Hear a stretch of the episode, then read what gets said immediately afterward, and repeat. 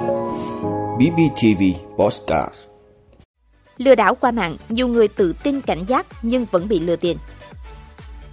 Đề xuất tăng tỷ lệ chi bồi thường đối với bảo hiểm trách nhiệm dân sự của chủ xe máy.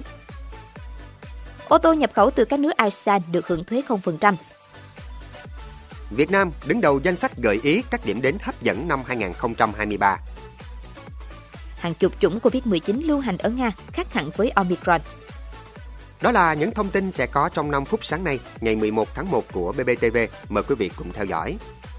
Thưa quý vị, lừa đảo trực tuyến hiện nay tồn tại dưới nhiều hình thức khác nhau, dù đã được cảnh giác, thậm chí đã nghi ngờ nhưng không ít người vẫn bị sập bẫy và mất tiền.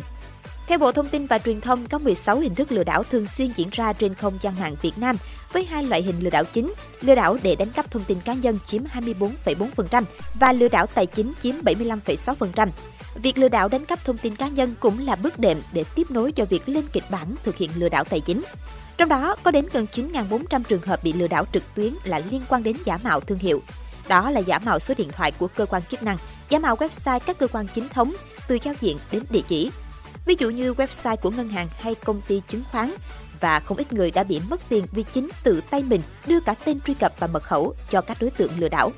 Theo thống kê, trong số gần 13.000 trường hợp lừa đảo trực tuyến, có hơn 11% là chiếm tài khoản online, tài khoản thông dụng là Facebook, Zalo và rất nhiều người tự tin cho mình là không thể sập bẫy vì đã quá quen và cảnh giác rất cao, thậm chí còn trêu đùa qua lại khi nhận được tin nhắn vay tiền từ Facebook, rồi gọi điện cả video để kiểm tra trước khi chuyển tiền, nhưng vẫn bị lừa.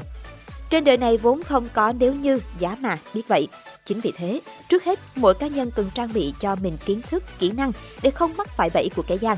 Luôn cẩn trọng, kiểm tra lại khi gặp tình huống khả nghi, tuyệt đối không cung cấp các thông tin cá nhân khi gặp phải số điện thoại lạ hoặc người lạ gọi đến. Song song với những cảnh báo, việc có những chế tài xử phạt rõ ràng nghiêm khắc đối với các hành vi lừa đảo trục lợi qua không gian mạng sẽ là những răng đe cần thiết đối với những kẻ ăn trên mồ hôi nước mắt của đồng bào. Thưa quý vị, mới đây tại cuộc họp báo của Bộ Tài chính, ông Ngô Việt Trung, Cục trưởng Cục Quản lý Giám sát Bảo hiểm Bộ Tài chính cho biết, Bộ đang rà soát sửa đổi bổ sung quy định nhằm tăng tỷ lệ chi bồi thường đối với bảo hiểm trách nhiệm dân sự của chủ xe máy.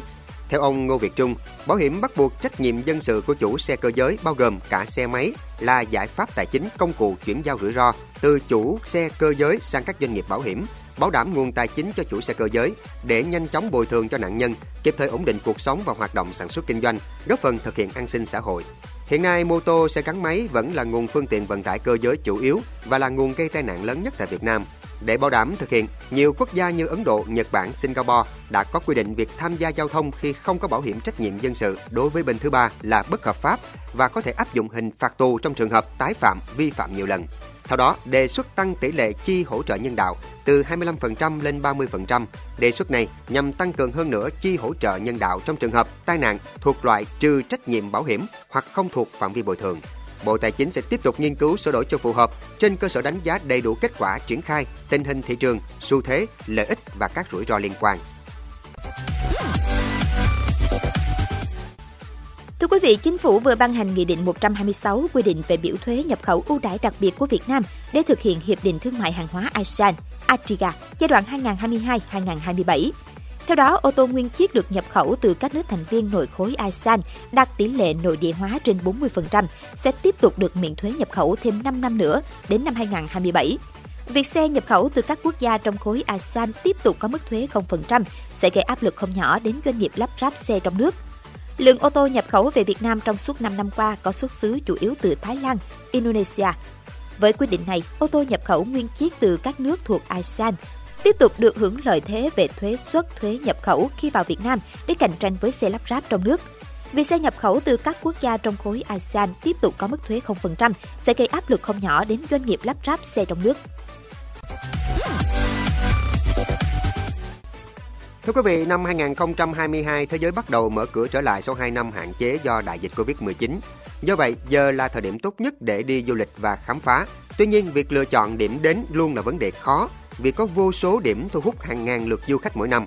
Nhằm giúp tháo gỡ khó khăn này cho du khách, Giám đốc điều hành Alapati Krishna Mohan của công ty lữ hành phương Nam Solar Travel Ấn Độ đã chia sẻ danh sách các điểm đến trên thế giới nên đi trong năm 2023. Đứng đầu danh sách này là Việt Nam, đây là một điểm đến phổ biến và là một trong những quốc gia có chi phí phải chăng cho du khách Ấn Độ.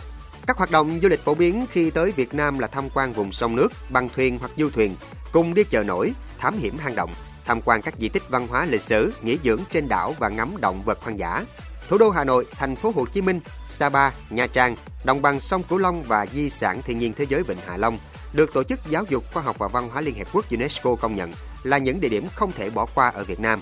Tiếp đến là Campuchia với di sản lịch sử phong phú, những ngôi đền tráng lệ, ẩm thực độc đáo, những bãi biển và hòn đảo tuyệt đẹp, người dân hiếu khách và cuộc sống về đêm sôi động.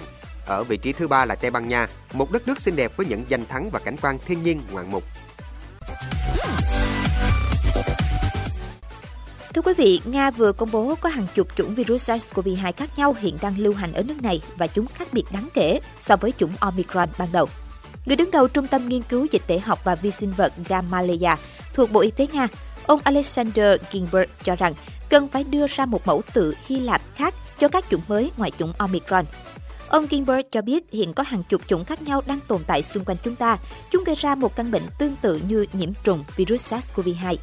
Các chuyên gia của WHO cho biết, biến thể XBB.1.5 Omicron, còn gọi là Kraken. Biến thể này được phát hiện vào cuối năm 2022 tại New York, Mỹ. Đây là biến thể phụ dễ lây lan nhất của virus SARS-CoV-2 được phát hiện cho đến nay. Theo cơ quan vệ sinh dịch tễ của Nga, chủng Omicron hiện vẫn đang chiếm ưu thế ở Nga.